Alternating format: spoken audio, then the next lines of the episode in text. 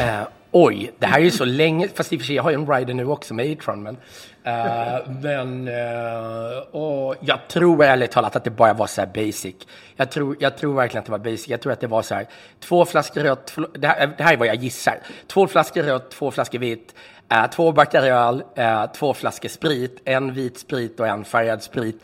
Och ja, vi var alla, vi drack alla ganska mycket på, på de turnéerna. Ja. Hur mådde du då? För du turnerade mycket. Um, jag... Um, nej men jag, jag gillade ju aldrig offentligheten alls. Um, det var ju inte... Alltså grejen är så när man är ung så, så tror man ju, eller man, man har... Alltså min längtan uh, handlade inte om att bli en känd popstjärna eller rockstjärna utan min längtan handlade om att leva stort och eh, en, eh, jag längtade efter en viss, en, en viss typ av liv. Och eh, det förstod jag inte då, men det förstod jag sen. Och, och, eh, så när jag väl blev offentlig så tyckte jag att det var, det var verkligen bara plågsamt. Jag gillade inte det alls. Så, så spriten, vad, bedövade den mer än vad den gjorde dig glad? Jag tror så här, jag var, jag var 19 år och, eh, och jag är glad idag att det, att det liksom bara var sprit och inte annat. Liksom. Eh, men som sagt, du är ute och spelar igen Det ska vi prata mer om också. Men den riden ser lite annorlunda ut, eller? Uh, den ser annorlunda ut. Jag dricker inte stark sprit längre, så, att, uh, så den ser annorlunda ut, ja.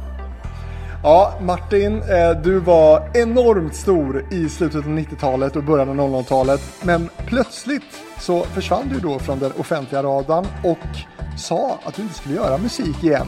Oj, vad fel du hade. Martin är tillbaka i musiken och vi ska höra om hitsen och vad var det som hände egentligen och vad är det för musik som han gör idag?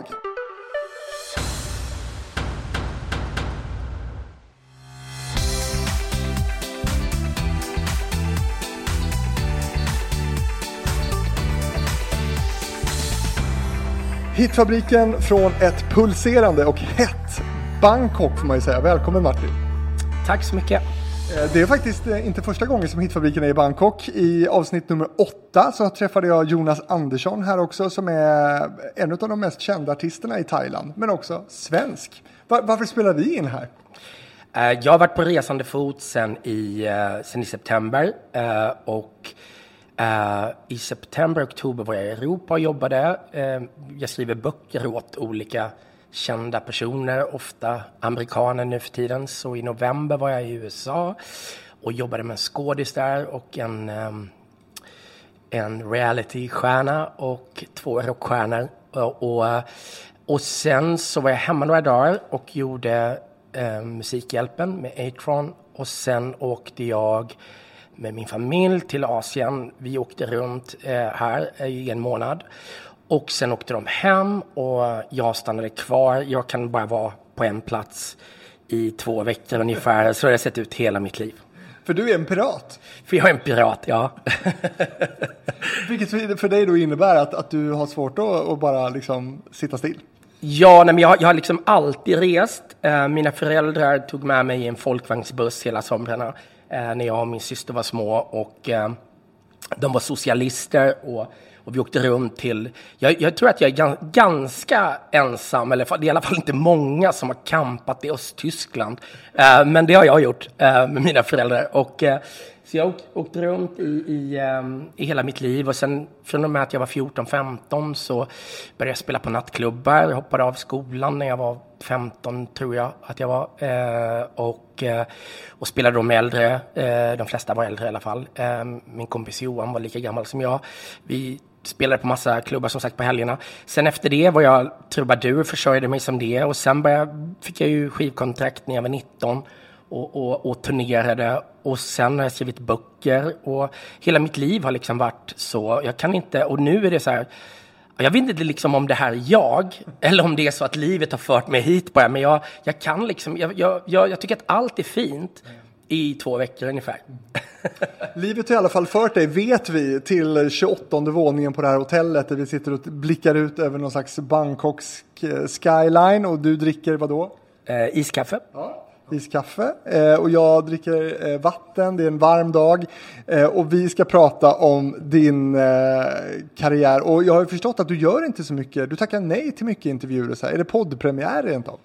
Uh, jag, uh, alltså jag, jag, jag, jag har liksom inte... Jag vet inte riktigt vad jag ska... I det här, i det här fallet så jag tycker jag det känns lite roligt ändå att prata om uh, musik eftersom jag inte har gjort det på skitlänge. Men jag vet liksom inte vad jag ska säga eh, i intervjuer annars och, och, och, och sådär. Och sen är det en annan sak också. Jag menar, alltså med all respekt och jag är ju själv liksom 100% svensk. Men jag tycker att Sverige är ett ganska antiintellektuellt land och alltid har varit. Och, och, och mm, jag menar, det är ju bara i diktaturer som människor är så konformistiska som vi är i Sverige. Och, och det gör också att, ah, jag vill inte liksom, jag orkar inte så här ge mig in i diskussioner eller debatter eller uh, jag vill vara glad. Livet är kort. Jag vill, jag vill ha kul. Låt oss ha kul. Vi ska ju prata musik bland annat. Du är en kampsportare, en politiker, en komiker, mjölnaren tillika mördaren, vebrödsmannen. Det finns en del Martin Svenssons där ute kan man säga. Eh, var det därför du tog det, det ännu mer anonyma artistnamnet Martin? Uh, alltså grejen är så här, hade det varit idag, jag tror att jag var lite färgad av lite så här, jag, jag upplever att jag menar, saker liksom blir bättre och sämre. En sak som har blivit bättre i Sverige är, tycker jag då, att idag kan man som eh, till exempel som Einar, som jag tyckte väldigt, gillade hans musik jättemycket, och, och, eller gillar hans musik. Uh, och, och, och, och jag menar, han, han uppträdde med, med så här Danny Saucedo eh, på, på eh, någon sån här Idol-break eh, på tv. Och det hade aldrig hänt när jag höll på på, på 90-talet, för allt var så otroligt uppdelat. Alltså det var så antingen så var det liksom Söder indieband-grejen, eller så var det Melodifestivalen, eller så var det det ena eller det andra. Det var otroligt uppdelat. Medan nu tycker jag med unga människor, jag tycker det är så underbart. Så kan man liksom gilla det ena och det andra och man kan hoppa mellan allt möjligt och man kan och, och, jag är så glad att vi har gått åt det hållet. Så vad var din fråga? jo, men det handlade om ditt artistnamn. För, för det jag ville landa i lite, det är ju liksom i en digital ålder så är det lite knepigt tänker jag. Om man ska söka efter Martin på Spotify. Jo, men hade jag då inte varit färgad av min tid så hade jag absolut hittat på något roligt piratnamn. Liksom. Jag hade ju haft något skitkul namn. Uh, men som sagt, detta var i slutet av 90-talet och allt skulle liksom vara jag kom också från, du vet, du vet bakom mig hade jag grungen, okej? Okay? Så att det, det, det, är en tid när man skulle vara så här, äh, jag hatar livet, jag vill inte, alltså jag kom från den tiden. Jag, sa inte att det var, jag säger inte att det var så på slutet av 90-talet, men jag kom från en tid där liksom man skulle lite så här hata sig själv och livet, vara klädd i flanellskjorta och liksom så här. Och, och det var en väldigt så här konstig, konstig liksom, eh, det var ju min tonår på något sätt, liksom, den grunge-eran. Och eh, så, att, så, att, eh, så jag tror, ärligt talat, att hade jag inte kommit från det så hade jag haft ett annat namn och jag hade också haft mycket roligare kläder på mig. Ja, men du slog igenom en helt annan tid, det kan man i alla fall konstatera. En tid då CD-skivan fortfarande regerade och kostade 169 kronor på musikaffären. Har du kvar alla CD-skivor man hade på, och köpte på den här tiden? Nej, eller jag vet inte. Alltså, jag har liksom ett förråd som har flyttat med mig. Um, jag är så ointresserad av materiella saker. Um, jag, är, jag har in, alltså, så här, alltså allt som betyder något för mig materiellt, det får plats liksom i en ryggsäck eller en flyttlåda. Jag har liksom, en soffa betyder inte någonting för mig, CD-skivor betyder inte någonting för mig. Jag har ingenting materiellt. Jag har, jag har liksom ett lantställe som, eh, som är ganska anspråkslöst, måste jag ändå säga, som är men väldigt sött och gulligt och, och det betyder någonting för mig. Men det, det handlar mer om att jag har haft så många människor jag älskar där liksom. Och, och äh, ja, så nej, jag har inga CD-skivor. Jag vet, de, de ligger nog i kartonger kanske någonstans, men, men äh, jag vet inte vad de är. Men dina egna måste du ha? Jag har nog på riktigt bara kanske ett ex av de skivor jag har gjort. Jag, jag tror verkligen inte jag har mer. 1997 så släpper du albumet Pojkdrömmar. Hur kom det sig? Vad, vad föregick det? Det är en bra fråga för att um, det är en bra fråga av den anledningen att det var mycket som föregick just det. För att jag, när jag var 16 år, för att göra det här, jag ska försöka göra det här kort. Eh, men när, när jag var 16 år så spelade jag in eh, en låt tillsammans med två medlemmar från Europe. Um, och Anders Johansson på trummor. Så det var Kim Marcello på gitarr, Mick Mikaeli på keyboard och sen var det och kör. Och sen var det, um, sen var det Anders Johansson som då tror jag spelade med Yngwie Malmsteen och som sen spelade med Hammerfall. Och så var det Göran Edman som är en fantastisk sångare, han körade. Och så var jag sångare, vilket är helt absurt. Så det var någon slags liksom, supergrupp med, med tonårs-Martin Svensson som var helt okänd. Och eh, eh, eh, fortfarande idag, vi gjorde även ett, ett gig gjorde vi tillsammans. Eh, och i Varberg då, där jag, där jag eh, bodde på den tiden. Och än idag vet jag liksom inte hur det där gick till och varför de ställde upp. Mick, Mick Mikael och jag är fortfarande vänner. Eh, skulle jag träffa de andra skulle jag ju såklart säga hej och prata, men, men, men, men vi har fortfarande lite kontakt liksom. Och, och, och jag, jag tror aldrig jag frågat honom vad som fick honom att vara så schysst. Jag kommer ihåg att han, det var han som hjälpte mig få till det där i alla fall. Och, och jag kommer ihåg att han, jag, jag, var upp, jag åkte ju liksom jag åkte ju, eh, alltså pendlade till Stockholm eh, var och varannan helg eh, för att, och, vardagar för att liksom tjata på skivbolag och, och spela upp mina demos. Och det, det började jag när jag var 14. Du var hungrig? Jag terroriserade tidningen Okej, okay, Anders Tegner, den tidningsredaktionen. Ter, terroriserade Frida, tidningen Frida som fanns på den tiden. Eh, Charlotta Gustafsson hette chefredaktören där. Eh, de, de, de visste alla vem jag var när jag släppte min första singel och eh, de var så trötta på mig. Men de, de, de, de, eh, ja, de ställde i alla fall upp och var schyssta och, och, och vad som i alla fall då, så att jag testade alla möjliga musikstilar kan man säga. Jag gjorde allt. Och som jag nu då ändå vill säga handlar det mer om att jag ville ha ett, ett visst liv. Jag kommer från ganska enkla förhållanden, eh, Varberg, liten stad eh, och så vidare. Och så vidare. så jag ville, jag ville leva stort liksom och, och, och har alltid velat det, jag har alltid gillat det. Eh, så att, så att jag testade alla musikstilar som fanns och ingen ville ha mig. Och sen, sen så, så ljög jag för Magnus Nygren på Universal och sa till slut, för jag blev så frustrerad att det är alla bara tackade nej och ingen ville ta möten. Och, och, och, och, och, och då, blir jag, då, då säger jag till Magnus Nygren i alla fall att okej, okay, nu är det sista chansen att träffa mig, sa jag. Uh, för nu har jag fått uh, ett erbjudande från Stockholm Records. Uh, vilket, då, vilket jag inte hade såklart. Och, och, och då så fick jag mötet och då, sa, då så uh, bjöd han upp mig och då hade jag precis då, alltså efter att ha testat alla liksom, musikstilar som finns och alla olika klädstilar som finns och allting så hade jag landat då i att jag hade skrivit Rymdraket och, eh, och spelade upp den för honom en enkel demo som jag hade spelat in tillsammans med Ulf Wahlberg från Secret Service i hans studio efter att ha tjatat på honom i fem år att han skulle jobba med mig.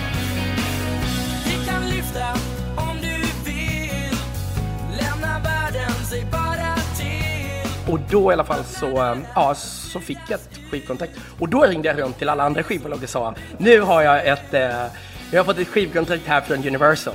Eh, så vad, hur mycket vill ni ge för att ha mig? Och då fick jag typ fyra olika avtalsförslag. Så jag fick en ganska okej okay deal till att börja med.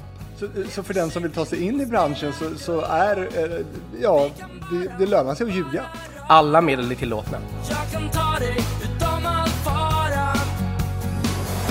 Och vi kan hålla varandra Lycka i Men vad, vad, vad kul att höra hur ihärdig du var. Men du, rymdraket då? Hur blev den debuten skulle du säga? Hur togs den emot? Det var ju, alltså det var ju, eh, det där var också så intressant för du får tänka att jag spelade på en pub som heter Corso eh, på Hornsgatan inför så här sju alkoholister liksom. Där man hörde saker, bara för att ge en bild. Man hörde liksom saker i stil med när man satt och spelade och så hörde man snacket då. Och snacket var ungefär så här. Och vad fan, här bjuder man på fitta och vad fan får man för det? Alltså det var liksom, det var snacket runt omkring mig. Och man hade så här, fulla tanter som dreglade i örat och tog en på kuken liksom. Och, och det kom jag ifrån till att liksom bara så här, få skivkontrakt och sen eh, eh, Eh, ja, och, och, sen då så släpps, släpps första singeln. P3 på den tiden som var ju jättestort. Eh, la upp den på A-rotation direkt. Eh, ZTV som var stort på den tiden började spela den. Eh, eh, plötsligt så spelas den överallt. Och, och, och, och, och, eh, och, och, liksom, då, och jag kommer ihåg, det, mitt starkaste minne är egentligen för att jag kommer då från den här liksom trubadur-drejen till att jag ska åka med min PR-tjej då på den tiden som hette Jennifer, Jennifer McShane. Eh, som, som, eh, som sen har gjort, tror jag, en ganska grym karriär inom, inom media.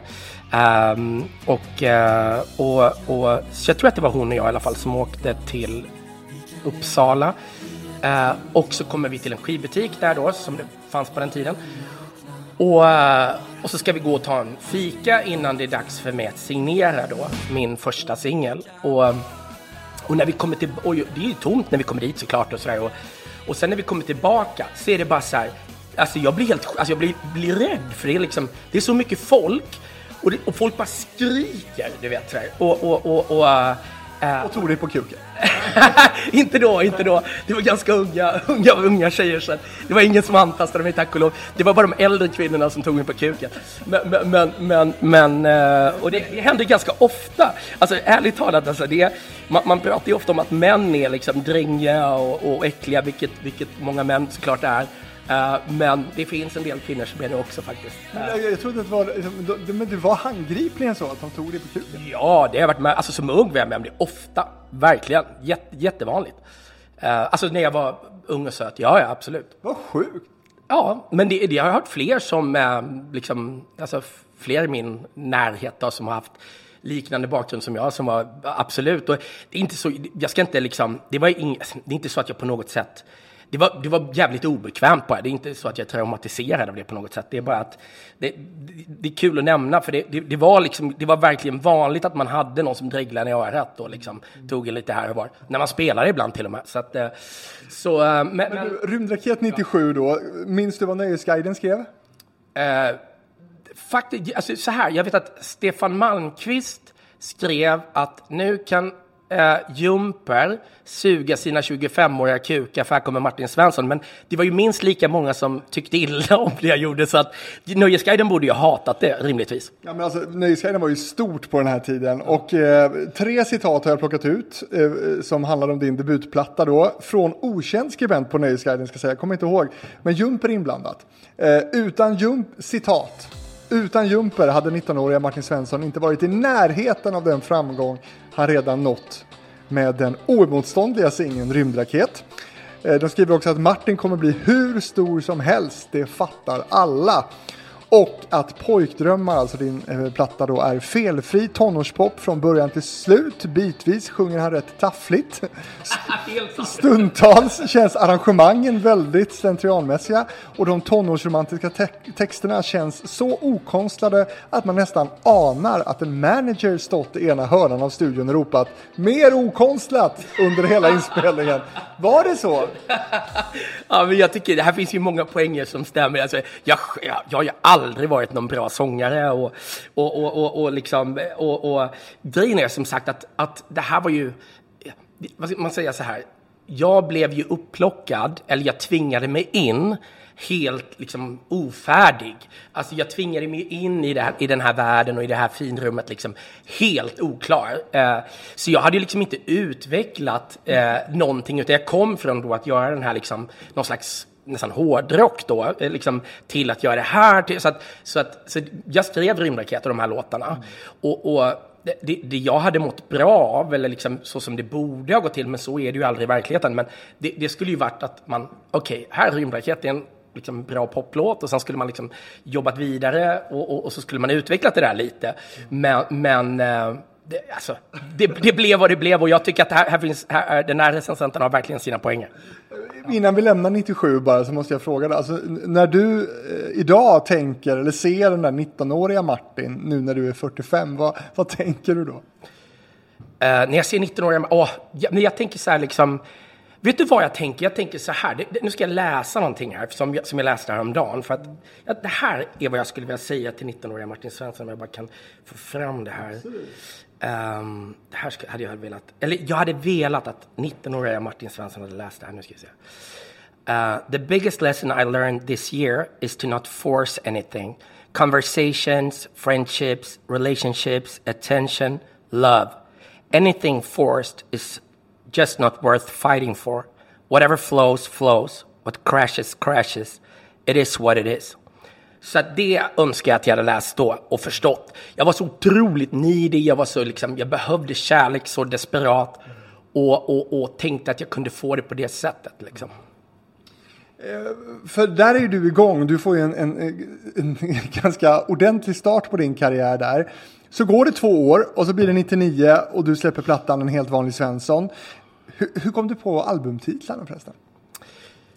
Så att jag tror egentligen så här att jag tänkte, jag tror att en helt, alltså pojkdrömmar var ju vad, vad det var liksom. Och, eh, eh och också lite så här eh, blink till såklart tonårsdrömmar av noise, noise, shit nu är det mycket namn i huvudet, om noise, eh, men, men eh, Uh, men, men sen som sagt så tror jag också att det var lite så här. Uh, alltså, när jag skrev, när jag kallade min andra, då, vissa belackare liksom, när jag kallade min andra platta för en helt vanlig Svensson, så fick jag lite reaktionen av vissa recensenter att som hade då verkligen häcklat min första skiva att nej men så vanlig är han inte och bla bla bla. Du vet, så, här, liksom, så att jag tror att det var en liten så här bara fuck you guys på, på ett liksom eh, på, på, på, ett annorlunda sätt. Och, och, och, och där så liksom mådde jag ändå fortfarande förhållandevis bra, eh, tror jag, eh, som människa. Eh, och, eh, och som sagt, eh, jag skrev Neon en kväll när jag kom hem från East som jag var på mycket på den tiden.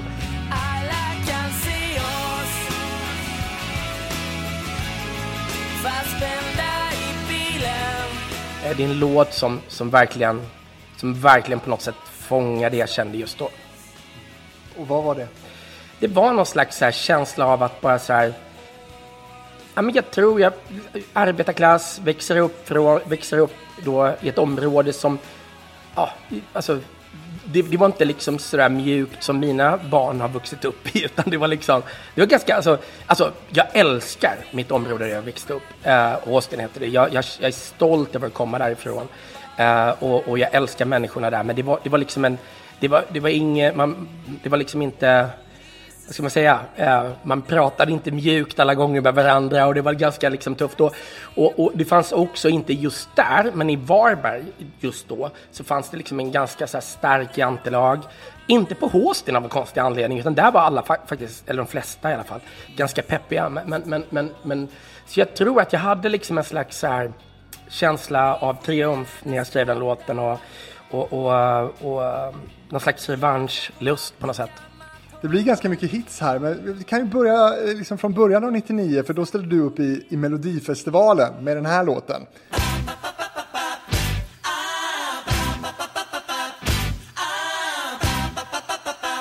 Bra titel, får jag ändå säga. Och du har skrivit den själv, kom fyra i Melodifestivalen 99, singeln toppade den svenska singellistan och låg även på Trackslistan och på Svensktoppen. Jag skulle nästan vilja kalla det här för någon slags melloklassiker. Du är här, jag är frusen Du är en av flera tusen I en plastburk för att sjunga Är du där med mun och tunga? Ja, det, alltså det är ju lustigt äh, den där låten för jag får ju liksom fortfarande idag så här klipp från äh, ofta så här tjejgäng som är ute någonstans, äh, alltså skicka till mig så här Uh, där folk står och, skriker på olika ställen ute i landet och mm. sjunger med den här låten. Och, och, och uh, det är fantastiskt. Det är det är otroligt med tanke på hur den kom till och, och så. att det, Livet är ju så märkligt på det viset. Ja, hur kom den till och hur hamnade den i Melodifestivalen? Var det en dröm för dig? Nej, Melodifestivalen har aldrig varit en dröm. Uh, lika lite som författare har varit en dröm att bli författare. Men, men, men det var väl egentligen så att jag, nej men jag skrev den här låten, jag hade ju, alltså det var ju liksom menat som en ironisk låt. Det, det, det var, den var ju superironisk och det var ingen som fattade det. Uh, och, och, och, och, det här var ju under en tid när ironin var liksom jättestark ändå i Sverige och, och, och, och, eh, och ingen förstod. Jag tänkte, och så här, för resten av skivan, eller stora delar av skivan, är liksom inte åt det här hållet skulle jag ändå säga. Utan det, det är liksom, det, det, den här sticker ut liksom. Och jag ska vara ärlig också och säga att när, när skivan, den här skivan började bli klar så ville jag ta bort den låten. Så att eh, eh nu är jag ju glad, eh, med tanke på att många haft roligt den här låten ändå sjungit den här låten, så är jag glad att, att den kom med. Och, och sen så, så vet jag inte vems idé det var att skicka in den till Melodifestivalen, men den skickades in och, och, och ja, det blev vad det blev.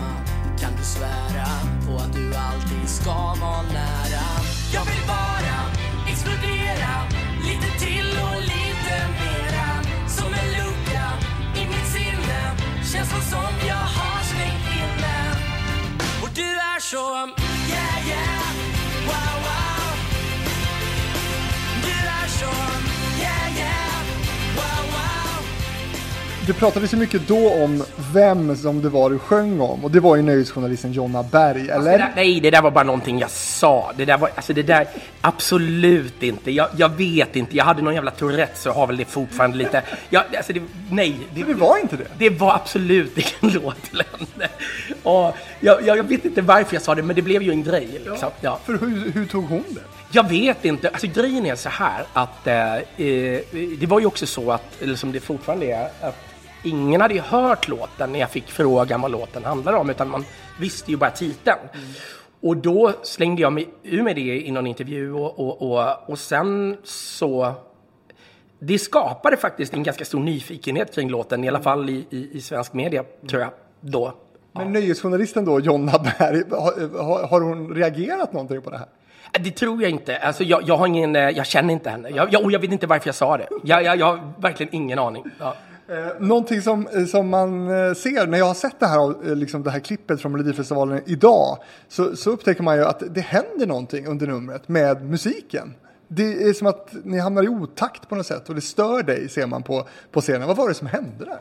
Ja, alltså det var ju ett jäkla hallå om det där för att um, det, var, det, här var ju någon slags brytpunkt när man nu kör man ju bara liksom singback uh, i, i, i Mello. Det är liksom inget som är live utan, utan uh, och, och, och, på den tiden så var det fortfarande så att då var det, jag tror Anders Berglund tror jag, eh, som hade liksom sin orkester där och spelare som man ville ha liksom live och samtidigt var man på väg i en ny era där det skulle vara då eh, tracks eller liksom så här.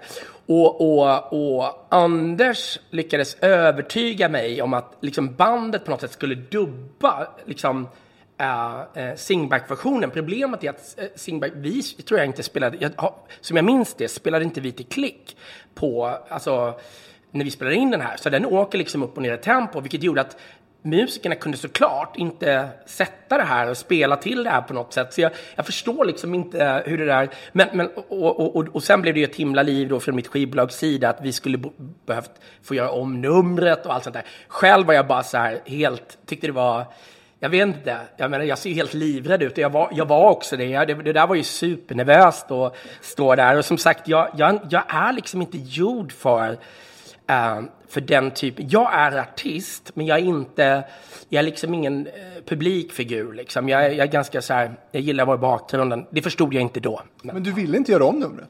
Nej, jag, jag bad inte om det. Nej, nej. Eh, du blir i alla fall då slagen av Charlotte Nilsson som hon hette då. Mm. Som vann hela Eurovision sen också eh, med Tusen och natt. Och Drömhus eh, som var med det året också. Minns du bronsplatsen?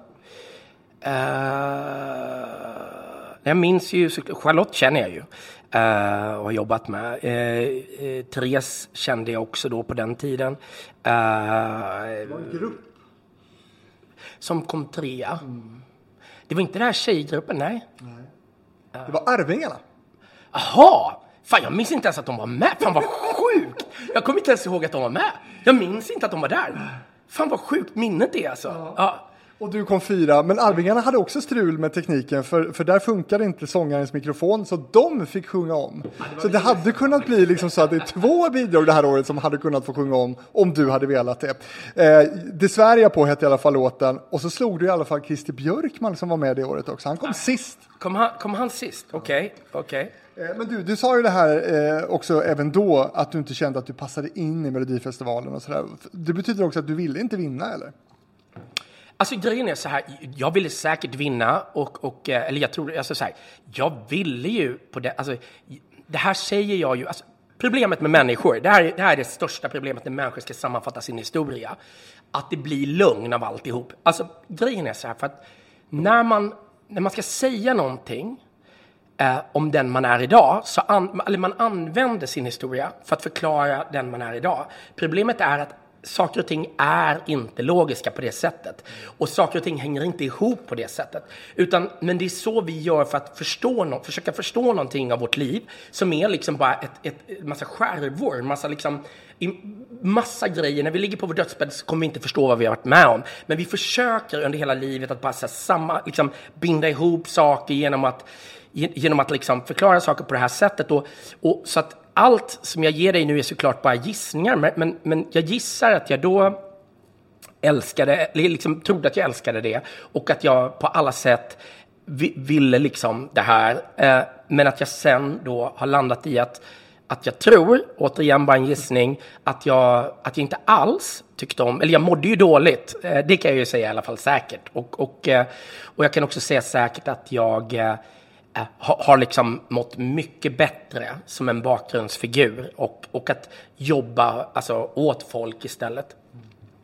Och ditt mående kommer vi återkomma till, men, men först måste vi också bara konstatera att det kommer ju fler hits från den andra, ditt andra album.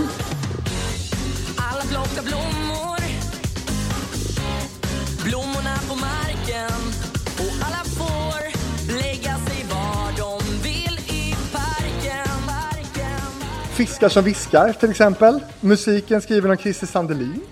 Ja, vi skrev den tillsammans, jag och Christer. Uh, um, och... Uh, um, den här sommarhitten gillar jag.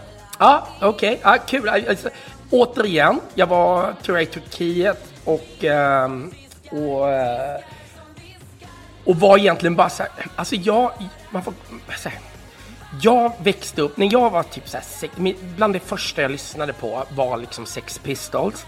Jag, jag kom, jag har liksom en slags, det var också ett problem för mig för att, för att jag är liksom mycket mer, vad ska man säga?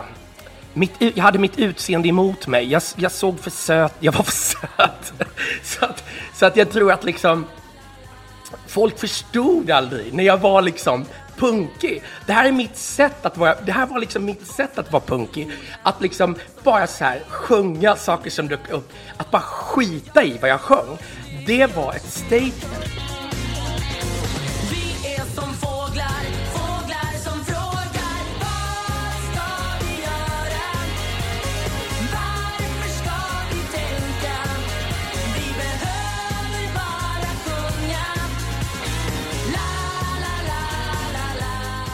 Återigen, det var liksom en, en liksom, eh, det är svårt att förklara liksom. Men berättar du här nu för att du inte gillar titeln? Eller vad nej, är det nej, nej, nej, nej, nej, nej, jag, nej jag, jag gillar det här. Jag gillar det här. Det problemet är att det känns som att jag liksom under den här perioden inte riktigt, som sagt, alla tog, eller min publik eh, tänkte att Yeah, yeah Wow Wow var en kärlekslåt. Eh, folk som inte gillade mig tänkte tänkte många gånger att Fiskar som viskar var bara handlade mest om att jag var dum i huvudet. och liksom... Och, och, och, Eller hög bara. Ja, exakt. Och, och, och, och, så att, så att äh, ja. Nu, nu, nu, har vi gjort en, faktiskt en, en version, en engelsk version av Yeah, yeah Wow Wow. Äh, en helt annan version.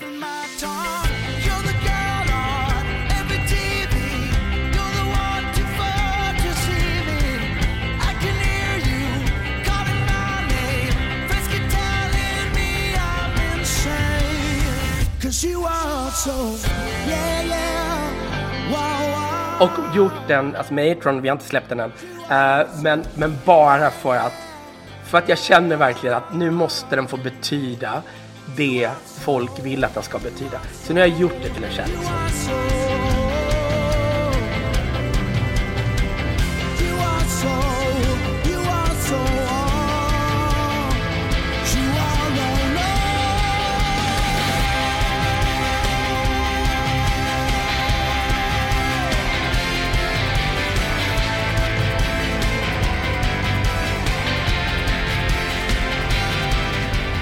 kärlekssång. när släpps det här? Uh, I vår någon gång. Spännande. Men det som många inte vet då kanske är ju att du samarbetar på andra albumet med en hel del namnkunniga. Christer Sandelin och inte minst Staffan Hellstrand ju. Mm. Staffan och jag är, är, det är en av mina närmaste vänner. Han, jag träffade honom första gången när, när jag var i, Eh, i det som då hette EMI-studion som låg i Skärmarbrink. Och eh, jag spelade in i Studio 1, han spelade in i Studio 2. Eh, och vi, han eh, och jag möttes, de hade något slags fikarum där och jag var 19, jag spelade in min första skiva. Och, eh, och vi spelade biljard och, eh, och från den dagen har vi liksom umgåtts och, och på den tiden vi sågs, jag skulle, som jag minns det sågs vi så här var och varannan vecka. Um, och gick ut och käkade och uh, det jag uppskattade då eftersom åldersskillnaden var så stor uh, det, det, var att han, trots att jag bara var 19, tog mina kärleksbekymmer och allt vad det kan ha varit liksom på största allvar. Uh, han har varit en fantastisk vän hela livet. jag är otroligt tacksam för vår vänskap. Fint och fint också att ni kunde samarbeta musikaliskt också. Eh, redan året efter, år 2000, kom ditt tredje album som heter Lyxproblem och moderna störningar. Med bland annat den här låten.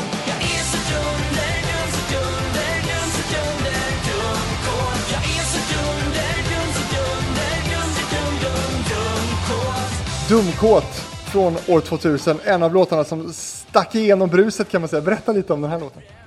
Ja, alltså det där är ju liksom en, en, vad ska man säga, en låt som på något sätt uttrycker uh, väldigt mycket den energi jag fortfarande har. Och min energi är liksom, när man är så här gammal som jag är nu, så, så är det liksom både på gott och ont. Alltså, att, att jag orkar det jag orkar idag är liksom, jag vet, alltså det är bra på ett sätt. Arbetsmässigt är det bra, men också att jag, det är som att jag liksom Ja, den här låten handlar väldigt mycket om min energi i alla fall. Mer än vad den liksom verkligen beskriver. Mm. Och, och liksom energimässigt säger den någonting faktiskt om vem jag är. Eh, texten är vad den är. Eh, jag har aldrig varit särskilt alltså, kåt av mig på det viset. att Jag har liksom faktiskt, ärligt talat, för att ha varit, för att ha varit flickidol så jag har legat med väldigt få. Jag är väldigt, liksom, jag är väldigt privat, har inte liksom alls den eh, viben liksom. Eh, men, men energimässigt är jag där liksom. Ja, om det. Har, du, är du, har du bokstavskombinationer och sånt där? Uh, min medförfattare Leif Eriksson brukar säga att jag är en lyckad kombination av olika bokstavskombinationer. Men jag, jag, det är hans ord. Jag, jag, vet, jag tror att jag har alla möjliga. Jag tror att jag har Asperger. Jag måste utreda mig för det. För att jag har liksom, när jag reser till exempel, jag reser hela tiden och, och och, och, och, som du hör när jag pratar, jag har säkert ADD eller liksom någonting också, eller ADHD. Men, men, men, men, eh, men eh, när jag reser så har jag liksom mina rutiner. Så att när jag är i här till exempel, där jag är nu i Bangkok, så har jag liksom mina rutiner här. Jag, jag går upp, äter exakt samma sak till frukost. Eh, och, och det är min Bangkok-rutin. Och sen har jag liksom eh, thaiboxning på, på klockan tre med en tränare varje dag klockan tre. Samma tränare, samma plats eh, och så vidare. Jag äter liksom jag har, alltså i LA så är det exakt samma rutiner. Sen har jag mina möten och intervjuer allt det jag har där. Um, och så vidare. Så att, jag tror att jag har någon form av jag tror också att det här att jag reser så mycket är också kan vara ett resultat av, av någon slags, någon form av Asperger. För att, uh, för, för, att, för att när jag reser då känner jag att jag liksom har, det är ju bara jag. Och så har jag, eller ibland reser jag ju då med folk jag jobbar med, men, men jag har liksom min väska och nu har jag haft min väska och mina grejer, vet vad allting är. Jag har liksom mitt rum. Uh, jag, jag, jag, förstår vad jag menar? Det känns som att jag har koll på allt. Mm. Någon slags låtsaskoll då eh, på allt, eh, var jag är när jag lever på det sättet. Jag har lyssnat igenom väldigt mycket av, av din musik nu inför den här intervjun. Och sen när vi har träffats här nu så har du pratat en del om att träna. Och då passar det väl att vi bara går igenom och lyssnar lite grann på en låt som jag upptäckte igen nu.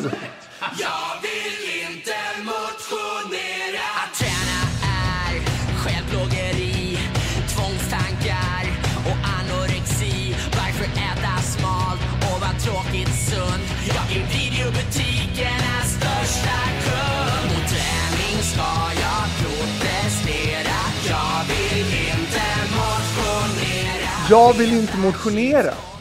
Ja, det där var en jävla humorlåt. Eh, verkligen humorlåt. Och, och, men men många, många barn på den tiden tyckte den var kul. Rolig titel och eh, mycket igenkänning gissar jag. Men hur är det med motionen idag?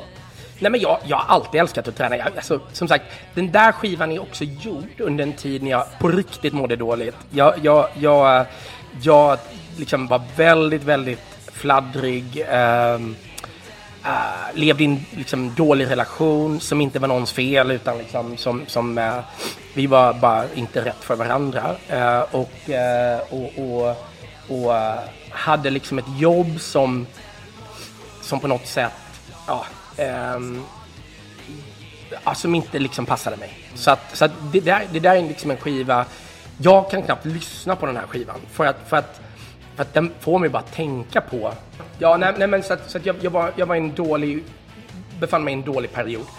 Mm. Uh, som sen blev tyvärr ännu värre, där jag, där jag verkligen mådde dåligt. Och, uh, uh, så, så som sagt, jag kan inte lyssna på den här skivan. För att jag, alltså, jag vet inte vad det är för skiva. jag förstår den inte och jag, jag, jag, jag, jag, jag liksom, när jag lyssnar på, på det här så, så, så, så minns jag bara hur dåligt jag mådde. Liksom. Fan vad tungt alltså. Men för, för, för, när jag lyssnar på den så hör man inte det riktigt. Alltså, när jag lyssnar på Nu firar hela Sverige jul, härlig låt, fin pop tycker jag. Och Alex Kronlund, idag mest känd från Idoljuryn, skrev en låt ihop med dig på den här plattan också. Minns du vilken? Uh, en låt som heter Sommartid. Al Alex var uh, jag har inte träffat honom på länge men superskön kille ju och, och, och jätteduktig, superbegåvad.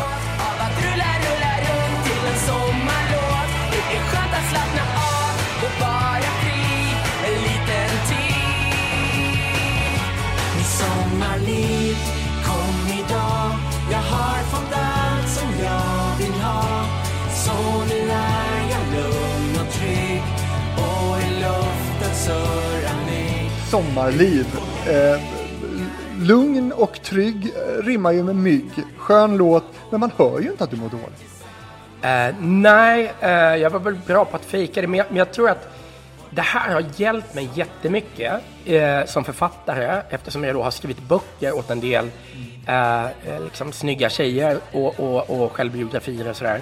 Och det här är liksom, jag tror, och jag kan ju inte veta då eftersom jag är snubbe liksom, men jag, jag får känslan av att det jag upplevde upplever liksom väldigt många snygga unga tjejer varje dag. Att liksom att folk liksom man blir bara en projektionsyta för andra människors idéer.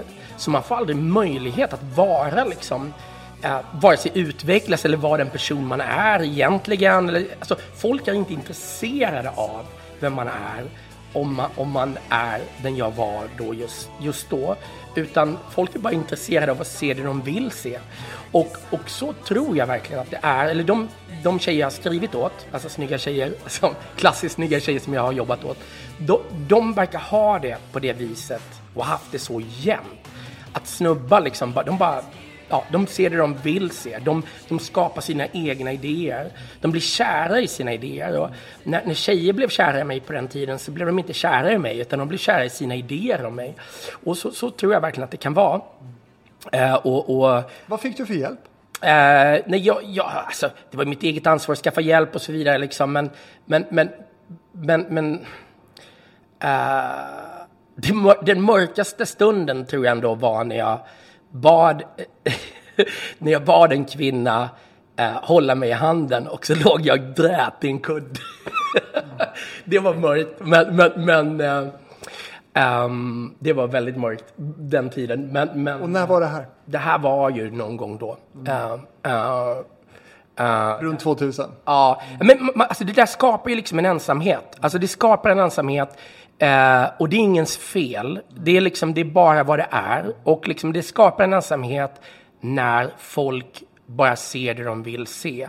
Och som sagt, jag tror att det är tusen gånger värre för, för, för, för liksom, eh, tjejer som har det på det viset. Men, men, men det var tufft liksom.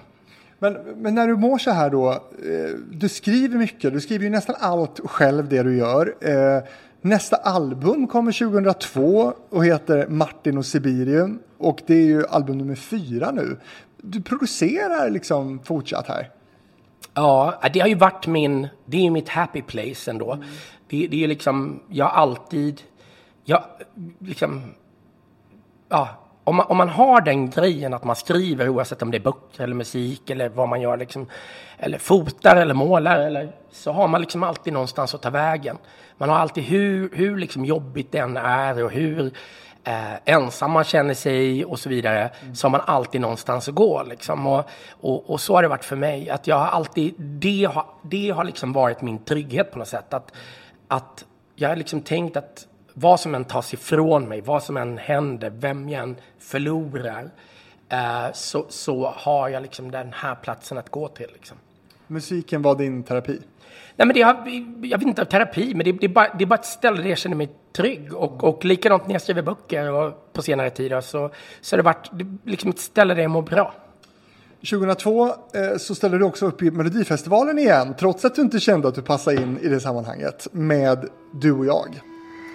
Ja. Föreställ dig solen Stjärnor och planeter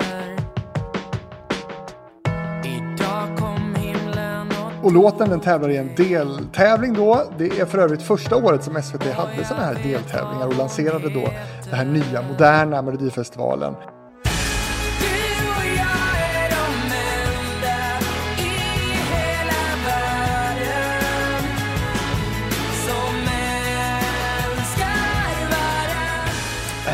2002... Um, ja, alltså som sagt, här är ju liksom en nedåtgående, nedåtgående spiral på något sätt liksom. Uh, I mitt liv. Um, jag har liksom inga direkta minnen. Nej. för, för, eh, ja, nej, men för det, blir du besviken att du inte går vidare? Minns du det? Jag kan inte ens minnas att jag blev besviken. Uh, jag, jag, vet inte. Jag, jag, jag, jag har liksom ingen kontakt med, med den här tiden. För du skiljer dig också här i 2002? Yes. Mm. Uh, och för det här var ju också någonting som var otroligt projicerat på dig och er, alltså då dig och Dilba. Ni var ju någon slags it-par, kändispar. jag gissar att det också eh, ja, liksom kommer med viss press och stress kanske? Uh, ja, det, det, ja det, det, var som sagt. Uh, jag tror att för vissa människor så hade det här varit helt fantastiskt. Men för mig så, så, så, uh, så var det bara, bara ska jag inte säga. ingenting är bara det ena eller det andra. Men, men det, det, var, det var liksom, för mig var det i alla fall ganska tufft. Hade det att göra med er bådas offentlighet eller vad var det som var det tuffa? Jag tror att det var massa saker. Jag tror att jag var på den tiden en väldigt känslig kille liksom. Och eh, också eh, så hade jag på något sätt vuxit upp på i, i, i, i någon slags offentlighet eller sådär. Alltså eftersom jag var så ung. Innan det var jag liksom ute och spelade och så i en vuxen miljö väldigt tidigt Eh, vuxna människor. Jag var liksom barn när jag började ut och spela. Eh, och, och, och, och, jag tror att det var många saker som sammanföll som var, som var eh, jobbiga. Och, och, ehm, men eh, så att det, det, är skumt liksom. Men, jag, men, men just det här året, det här, den här tiden här. Jag kommer liksom inte ihåg någonting. Så jag gissar att jag mådde dåligt. Men om man säger så här då, för de som lyssnar på det här och inte minns så var ju ni liksom kanske ett av landets då mest omtalade par. Då. Hur, hur, kommer du ihåg någonting om hur stort intresset var för er här? Eh, ja, nej, men det, det, är klart jag gör. Och, och, och, och eh, det var ju...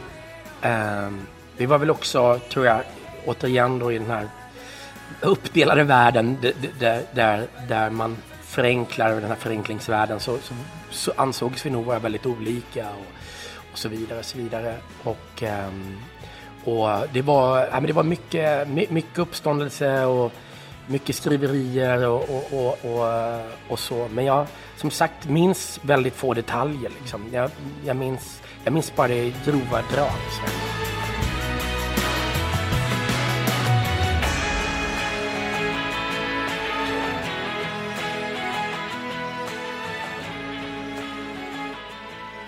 Har du någon kontakt idag? Nej, men skulle vi springa på varandra skulle jag absolut säga hej och prata och, och, och så vidare. Är du en fotbollskille? Så här, min dotter är fotbollsspelare, så att jag har blivit... Nej, jag har aldrig spelat... Alltså, eller jag spelar fotboll, alltså, nej, jag, jag suger på fotboll. Men, men, men, men, men, däremot så, så min dotter är svinbra. Oh. Uh, Din 15-åriga dotter? Ja, yeah, hon, är, hon är grym. Så att hon... hon uh, hon, uh, jag är då eh, enda föräldern, tror jag faktiskt, som är på typ, när jag är i Sverige, på 50 procent av hennes träningar. Mm. Och alla matcher såklart, men, men också på träningarna. Och hon vill det och, det, och tycker det är okej. Okay, så att jag, så länge hon vill det så, så, så, så, jag, så tycker jag det är jättekul. Och sen så, så har vi ett snack alltid efter träningen och sådär. Och, och, och, hur du betedde dig? Eller? Hur jag betedde mig? Nej, utan vi, vi bara bollar lite saker och, och, och, och ja, men bara snackar. Bara, bara så här, det, det, det är bara underbart att få vara med henne på den eh, på den resan. Jag tycker det är skitkul. Min son är, jag måste skryta lite om mina barn här. Uh, min son är superduktig fotograf och han, han plåtade för um, uh, Italian Vogue i, på, på uh, The Fashion Week i Paris. Här. Herregud, han är ju bara 19 år. Ja, yeah.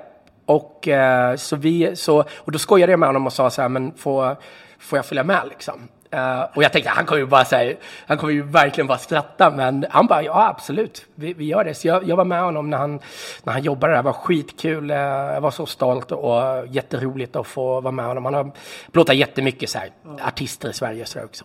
Coolt! Och eftersom du tog upp det själv så måste jag fråga då. Nu har ju du en son som är 19 år, mm. lika gammal som du var mm. när du slog igenom stort. Mm. Hur, hur, ser du på honom? Hur, hur, ser du den här bågen liksom?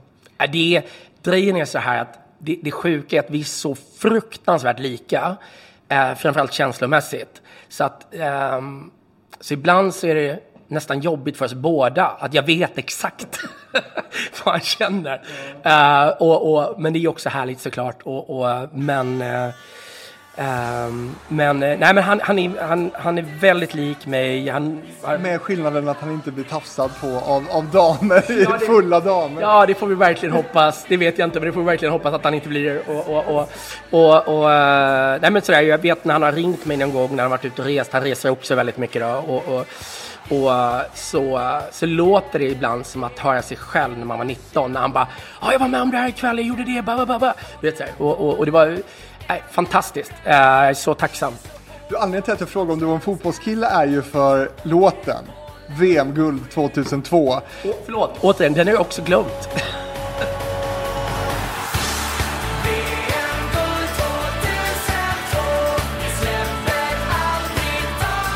Det var ju Magnus Uggla som gjorde den officiella VM-låten 2002. Vi ska till VM.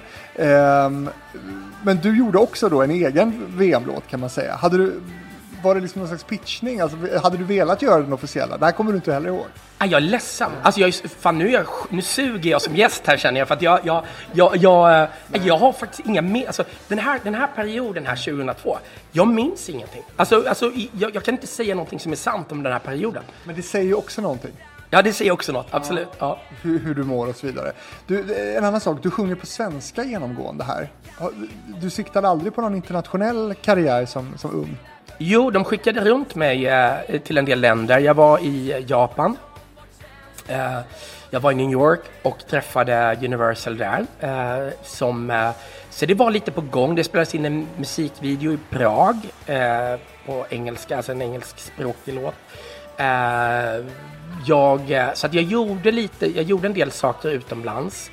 Uh, och blev inbjuden till massa olika låtskrivargrejer eh, och sådär.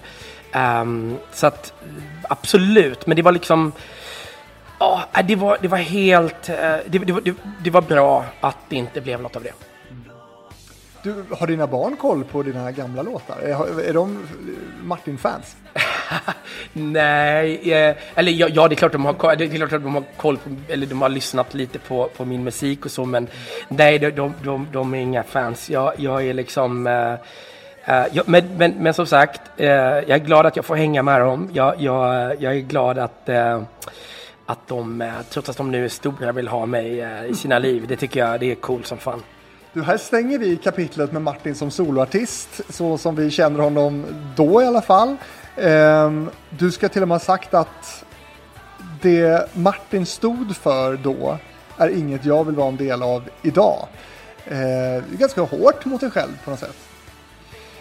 Ja, men jag, så här, man säger så mycket och, eh, och, och, man får liksom, jag vet inte vad jag menar med det riktigt och, och, och när jag lyssnar på det här poddavsnittet om, om tio år så kommer jag förmodligen bara säga, vad, vad menar jag nu? Alltså, men kan du gå tillbaka idag och lyssna på dina gamla låtar? Nej, det har jag svårt att göra. Uh, jag kan göra det ibland, jag kan, men, men som sagt, jag kastas tillbaka väldigt hårt känslomässigt. Jag är liksom, det är som att jag på ett känslomässigt plan verkligen så här, förs liksom om jag hör om jag hör någon låt så här, kan, verkligen kan föras tillbaka känslomässigt till den tiden och, och eftersom jag inte hela vägen då, i början mådde jag bra, första, andra plattan, där, där mår jag ganska bra liksom. Sen mår jag inte så bra och, och, och, och uh, så att, ja, uh, alltså, så här, spelar någon min låt så liksom, it's all good. Ja, ja, det är jättekul om folk gillar det, men, men jag, det är inte så att jag, jag läser ju inte heller mina egna böcker liksom. Så mm. ja.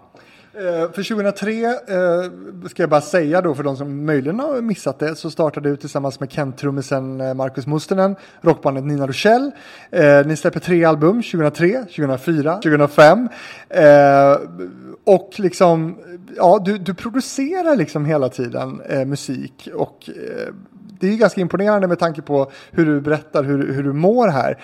Men sen då efter 2005, då slutar du med musik. Yes, men då, det var också rent kreativt. Jag skrev alla texter i Nina Rochelle och, och, och, och, och sen gjorde vi musiken tillsammans och sådär. Och, och, så för mig, eh, så för mig tror jag att det var också att jag märkte liksom rent kreativt att texterna blev längre och längre. Vi turnerade ju mycket med, med Nina Rachel. Vi var förband till Turbo Negro i Norge och vi, åkte, vi gjorde mass, massa gig. Eh, eh, så det, det, var ändå kul. Men, men, men jag tror att jag, jag, jag ehm, jag, eh, där någonstans föddes min son också och, och, och, eh, och så. Och sen ehm, och jag träffade min nuvarande fru och, och, och och, och, hon var ju verkligen en vändning eh, för mig eh, i mitt liv. Eh, otroligt tacksam att jag träffade henne. Eh, och sen, eh, jo, så att, så att då, så texterna blev längre och längre.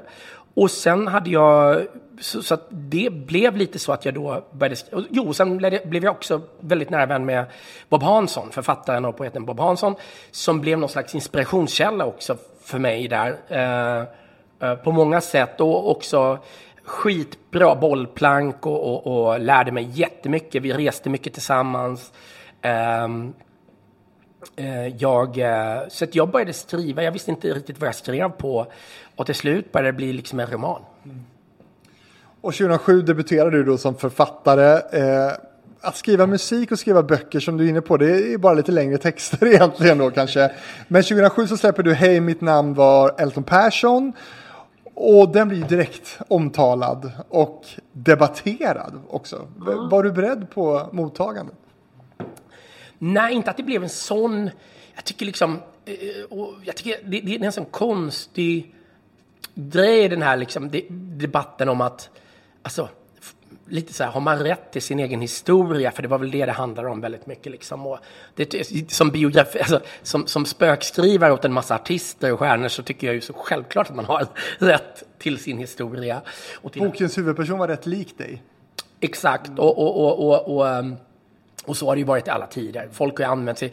Varenda, text, varenda låttext eh, i Atron som jag har skrivit handlar ju om mig på ett eller annat sätt. Så att liksom, vad fasen ska man annars skriva om? Liksom? Det är så svårt att jag tycker att så, ju längre från sig själv man kommer när man skriver, ju, ju, ju, liksom, ju sämre blir det. När jag, när jag skrev Samantha Fox bok, eh, då var jag också där, eh, alltså som person. Eh, då var jag Samantha Fox ett tag. Liksom. Och, och vi, hon är nog en av dem som jag har skrivit åt som har varit alltså, mest lik mig, tror jag. Eh, konstigt nog. Eh, men som sagt, det, det blev ju ett himla rabalder med den där Dilba hotade att stämma dig till exempel. Ja, det har ju bara varit en stämning sen 62 tror jag som har liksom lyckats. Alltså vi har ju tack och lov yttrandefrihet i Sverige och, och när man tittar just på böcker så, så är man, man, man man, man har rätt att uttrycka sig och man har rätt att skriva och, och, och så vidare. Liksom. Så, att, eh, så eh, det tog jag väl med ro. Men, men, men men på tal om terapi som jag frågade om förut så, så är det ju så att den här popstjärnan Elton då i romanen har genomlevt en karriär snarlik din eh, och nått det här stadiet då där han kom att avsky sig själv. Eh, och som du har berättat också, eh, att, ja, du mådde ju väldigt dåligt här.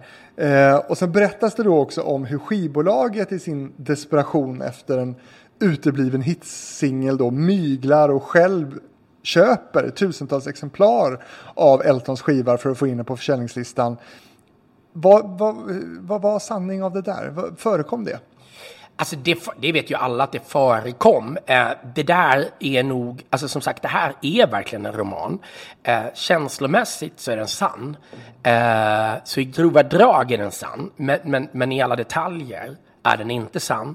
Eh, och, och, eh, Um, så, och därför, men det är också, för mig är det där snarast, det är en berättelse för att försonas med med mig själv och mitt förflutna. Och efter den boken så tappade jag helt intresset för att skriva om mig själv eh, under många år. Det var som att jag var klar. Liksom. Det var som att jag hade sagt det jag behövde säga för mig själv. Det var som att jag hade fått syn på mig själv. Eh, och, och, eh, och det kändes jättebra. Så det där är verkligen ett bokslut. Sen har du då fortsatt att skriva böcker. Hur många är det du har skrivit totalt? Äh, jag har tappat räkningen, men det är över 70 i alla fall. Jag skriver ju barnbokserier med Sören Olsson som har skrivit Sune och Bert-böckerna. Och Leif Eriksson då som jag alltid jobbar med. Och sen, eh, eller väldigt ofta jobbar med i alla fall. Och, och sen skriver jag och Leif då, skriver ju åt massa eh, självbiografier åt massa personligheter i USA. Ja, Samantha Fox nämnde du. Det är, ja, det är, sånt där namn. England, det är England då. Ja, men, ja. men, men, det är en sån här person som jag tror många känner igen. Och sådär. Hur, hur, hur halkar du in på det här och skriva åt kända personer?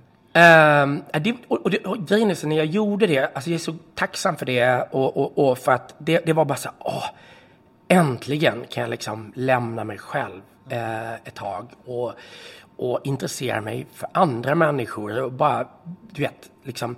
Så det, ja, det är jag så glad för. Det var faktiskt så här att Johannes Brost frågade mig eh, om jag ville skriva hans bok. Eh, och, eh, och sen så skrev jag den. Då, då ringde jag, då, då, på den tiden så då hade jag liksom sadlat om. Så jag var författare, hade två barn. Eh, och som jag behövde försörja. Och, eh, så jag skrev allt. Jag skrev alltså allt you name it. Jag skrev resereportage. Hade liksom Värnpliktsnytt ringt och bett mig skriva en artikel hade jag gjort det. Jag skrev åt DN, Svenskan. Jag skrev åt, jag, jag, vet inte vilka tidningar jag inte, alltså av de större i Sverige som jag inte har skrivit åt. Och alltså jag gjorde allt. Alltså allt, allt, allt. Så jag skrev och skrev. Jag skrev så 15 timmar per dag. Um, uh, och skrev då böcker också. B. Wahlströms frågade så här, men om jag ville skriva någon så här ungdomsbokserie. Själv, och så tackade jag ja till det bara för att få in liksom förskott och, och, så jag tackade ja till allt, gjorde allt. Eh, och här då någonstans så, så, så jag har jobbar liksom mot massa deadlines. Och så frågar jag Hannes här, så jag ringer Leif och frågar, för jag har inte tid att göra liksom allting. Och då säger jag till Leif, eh, ska vi göra det här tillsammans? För Leif var min första redaktör på, på Lindo Company. Eh, och, ehm, och sen eh, så, så gör vi det och så skriver vi den boken. Nästa bok, är, då är det Alexander Gustafsson, The Mauler fantastiskt. Vi reste med honom i två år. Äh, älskade, älskade den killen. Världens finaste, alltså världens finaste jävla snubbe. Uh, han, han, han, sprider liksom något slags ljus omkring sig. Uh, bra energi. Um, och uh, ja, och sen då tack vare Alex bok, så, för den släpptes bland annat då i USA och England på Hardernstatten eller på Hachette då. Och, eh, och det gör då att eh, vi får möte med en lunch med Samantha Fox och hennes manager i London. Och sen skriver vi då hennes bok. Vilket Hur ser en sån lunch ut? Jag var skitnervös. Det första hon frågade var, var liksom, eh, när är du född? Och jag bara, 1978. Och hon, hon bara skrattade och bara, ja då vet jag vad du gjorde. det var det första hon sa. Jag var, jag var redan nervös, för jag hade Samantha Fox på väggen när jag var liten. Så att, så att liksom, så jag, jag tyckte det var skitjobbigt. Att du liksom ejakulerade till henne? Nej, eller vadå? jag vet inte, hon, hon, hon har bara en väldigt, alltså vi, vi är fortfarande vänner och, och hon har bara en väldigt så här, hon har väldigt, en väldigt rå humor. Hon är väldigt härlig på alla, alla sätt. Eh, jag betraktar henne som en, som en vän och, och vi brukar skicka roliga, roliga klipp och grejer till varandra. Och, och, och um... Fråga, eh, du berättar här att du, du, skriver så mycket. Du skriver, du skriver, du ska försörja två barn. Eh, har du bränt alla liksom, Martin-pengar? Uh, mm, nej, det, jag, jag, hade väl lite pengar kvar, men, men, men, uh, men det är fortfarande så här, de åren är tuffa år liksom. Jag, jag byter helt karriär. Det är svårt att bli tagen Såklart, man kommer från att vara liksom, du är så yeah, wow, wow, och så ska man skriva böcker och så ska det tas på allvar och det är svårt att svänga på det sättet, inte minst i ett land som Sverige. Uh, och, och, och, eh, och alla, framförallt på den tiden, återigen, det har blivit bättre. Uh, men, men, men uh, och, och, och, och, så, så att um, Eh, det var tufft, alltså det var, men inte tufft på ett sätt där jag, liksom, tufft på ett sätt som var mörkt eller deppigt, utan mer utmanande och, och liksom, eh, eh, ja, jag gillar att spotta mig i nävarna och jobba hårt liksom. Jag tycker att det är, jag mår bra av att jobba. Mm. så, att, eh, så det var grymt. Det var, jag är tacksam att det gick. Men du, hur hinner du med allt? För, för nu, förutom att vara författare då, så har du nu kommit tillbaka till musiken. Och det här var ju någonting som du aldrig skulle ägna dig åt igen. Nej, och det handlar egentligen om att så här, eh, det, är egentligen, eh, alltså det egentligen, finns egentligen många svar, men ett är att när jag var, det här är precis efter att Tim Avicii har eh, dött och Ehm, jag är i LA och jobbar med eh, en bok, Matt Sorums bok, Matt Sorum från, från eh, Guns N' Roses. Och så får jag ett samtal från Universal eh, där den här personen från Universal som jag inte känner säger att Tim, Tim då har lyssnat på min musik när han växte upp och att han, jag tror att det var tre dagar innan han dog, eh, spelade in sin version av eh, Du är så yeah, yeah wow wow. Och det kändes otroligt märkligt. Jag trodde först att det här var något liksom, konstigt skämt eller något sådär. Men, för jag, jag träffade aldrig Tim. Eh, men, men, eh, men han har gjort en version på den? Ja, och den heter Never Leave Me. Och det var den sista låten han gjorde.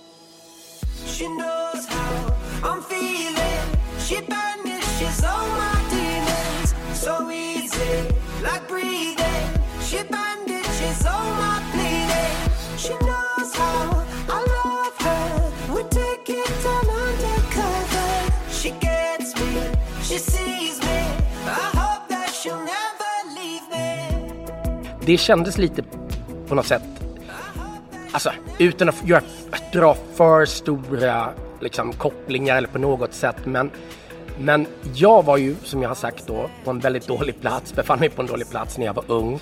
Eh, och han verkar ju också ha gjort det. Och, och det var som att få liksom, en klapp på axeln från andra sidan. Det var skitmärkligt. Det var en märklig upplevelse.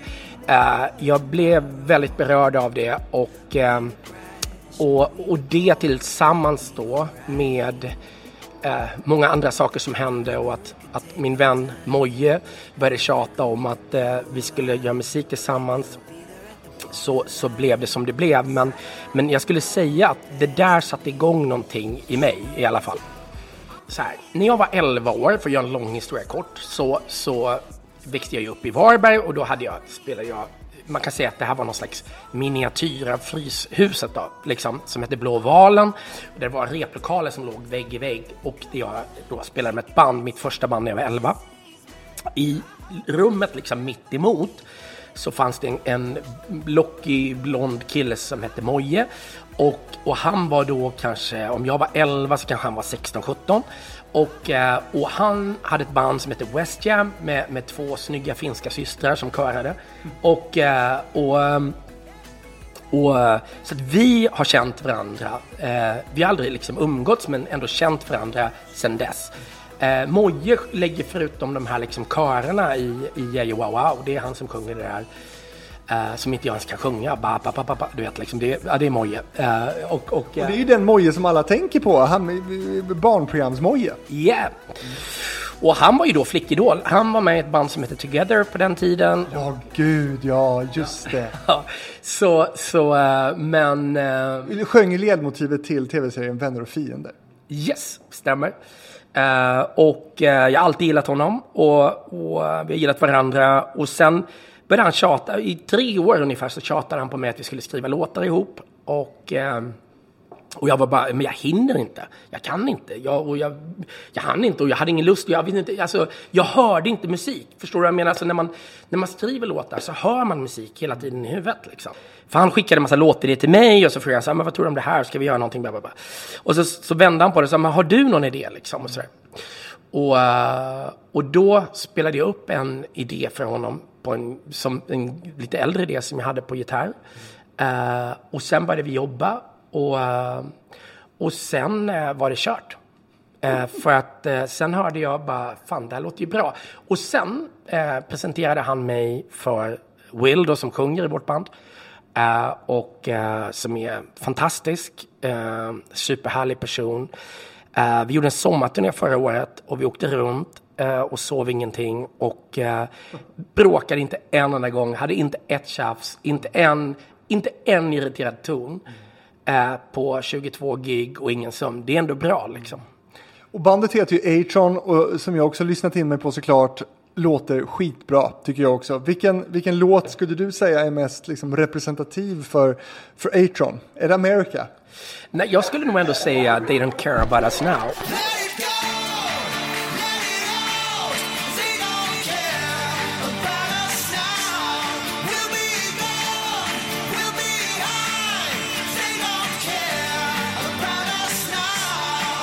Det, det, är liksom eh, det första, eh, den är också skriven delvis av, eh, av min barndomsvän eh, Johan eh, som, eh, som vi har liksom jobbat ihop på olika sätt hela livet.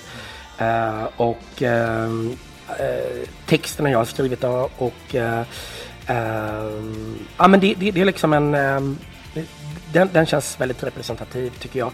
Men även When We're Falling som är, som är liksom, som på något sätt säger allt eh, om min så här, grundkänsla som jag haft sedan jag var eh, sen jag var litet barn och fick diabetes. Att, liksom, att, man, man, eh, att allt är liksom nu, det kan ta slut när som helst. Det gäller att passa på. Eh, jag har alltid varit dödsmedveten och jag tror att det tillsammans då med mina eventuella bokstavskombinationer och handikapp eh, har liksom gjort mig väldigt mycket till den jag är. Och nu är du musiken igen då. Ja, jag undrar ju dels hur det känns men också hur du mår nu. Jag mår faktiskt skitbra. Jag har mått bra. Jag har mått jättebra de senaste... Alltså egentligen så här, sen jag fick barn har jag mått fantastiskt. Um, det, det, det, um, jag tycker det, det är liksom... Att ha en familj, fantastiskt. Jag är liksom inte bra ensam och samtidigt då så reser jag hela tiden. Uh, men, men det här liksom att ha någonting att komma hem till känns fantastiskt. Um, jag är lyckligt lottad. Jag har väldigt fina människor omkring mig. Um, jag kan ta emot kärlek, kunde jag inte förr. Um, jag känner kärlek för så många människor jag träffar. Um, och det är allt som, som är, betyder någonting. Relationer och kärlek, det är det enda som betyder någonting. Kan det till och med bli så att du återvänder till Melodifestivalen? uh, jag vet inte om Atron, alltså Atron borde ju absolut vara med i Melodifestivalen tycker jag, när, eftersom du frågar. Uh, så jag kan väl säga att, eller så här, jag vet jag har ingen aning. Efter, jag tycker så här, uppenbarligen, eftersom jag sa att jag aldrig mer ska göra musik, så uppenbarligen vet jag ingenting om mig själv och, och, och, och, och, och, och min framtid, så att vi får se. Den dörren höll, hålls upp, öppen helt enkelt? Ja, jag kan inte säga nej till någonting längre. Det, jag vet ju ingenting. Alltså, som sagt, jag, jag, jag, trodde att, jag trodde som sagt att jag aldrig skulle göra musik och nu gör jag musik. Så att, ja. Du Martin, du har ju som sagt varit restriktiv med intervjuer. Nu har vi pratat mer än en timme om ditt liv på, utanför scenen, ditt mående, eh, om ditt eh, författarskap och din comeback till musiken. Hur var det här för dig att, att prata? Tycker det känns skitkul. Jag gillar din podd, jag har lyssnat. Uh, tycker det är liksom jättehärliga snack. Lyssnar på Lis Hofstens snack. Mycket kul. Alexander Bard, jätteroligt. Um, och uh, han var på väg att bli min manager för länge sedan förresten. Mm. Japp, han var på något gig. Um, och uh, ja, bara en parentes. Men, men, Men var det bra eller dåligt att det, blev, att det inte blev så? Alltså, jag, nej, jag, tror, alltså, jag tror att saker blir vad de blir och, och, och, och, och nej, men, eh, intressant. Eh, jag gillar honom. Jag tycker han är en härlig människa. Och, och, eh, så här, men jag, jag är liksom en people's person. Jag gillar människor. Eh, tycker det är fantastiskt. Vi, människor kan verkligen vara underbara. Och för de som vill se dig och Atron nu då, vart, vart, vart kommer ni spela framöver här? Ja, nej, men vi, vi, gör, vi ska faktiskt, eh, när, när jag någon gång kommer tillbaka till Sverige så, ska, så, ska, så ska vi sätta oss och eh, planera sommaren. Eh, det är flera gig på gång, det är några bokade. Jag har dem inte i huvudet, men eh, man får följa Atron The Band på, på Instagram så kommer vi lägga ut sen eh, då, eh, datum och sånt. Men det kommer bli en sommarturné i år igen. Vi, kommer, vi, vi, vill, vi ska också spela i Italien i sommar, i slutet av sommaren. Det ska bli kul. Så att, som sagt, att, att få ha det här liksom vid sidan av eh, känns helt fantastiskt. Jag är så lyckligt lottad och idag också väldigt tacksam då eh, gentemot Moje som, som inte gav upp utan tjatade, tjatade, tjatade, tjatade. Eh, annars är det jag som initierat all, allt jag gör. Eh, I det här fallet så var det någon annan och det var kul att bli ryckt i armen och få åka med på en resa som jag inte själv hade planerat. Är det någonting mer du vill tillägga nu? Något som vi har glömt? Något som du verkligen tycker borde vara med? Nej, inte annat än att eh, tack för att jag fick vara med och, och, och, och, eh, och, och sådär. Eh, jag, jag, jag, nej, jag, jag är liksom smickrad att, att du vill prata med mig om, om det här och, och, och, eh, och, och ja, all kärlek. Jag tyckte det var jätteroligt att träffa dig Martin och, och få snacka med dig om det här och prata musik. Eh, och jag är övertygad om att det är många som har startat det här avsnittet som har varit nyfikna och velat veta mer. Eh, är det så att man vill eh, se hur Martin ser ut idag, det kanske man vill, då kan man ju hitta Hitfabriken på eh, Facebook och Instagram. Vill du mig någonting, då e-postar du till fabrikspost gmail.com. Martin Svensson, en helt vanlig Svensson. Tack så mycket för att du var med i Hitfabriken. Tack så mycket.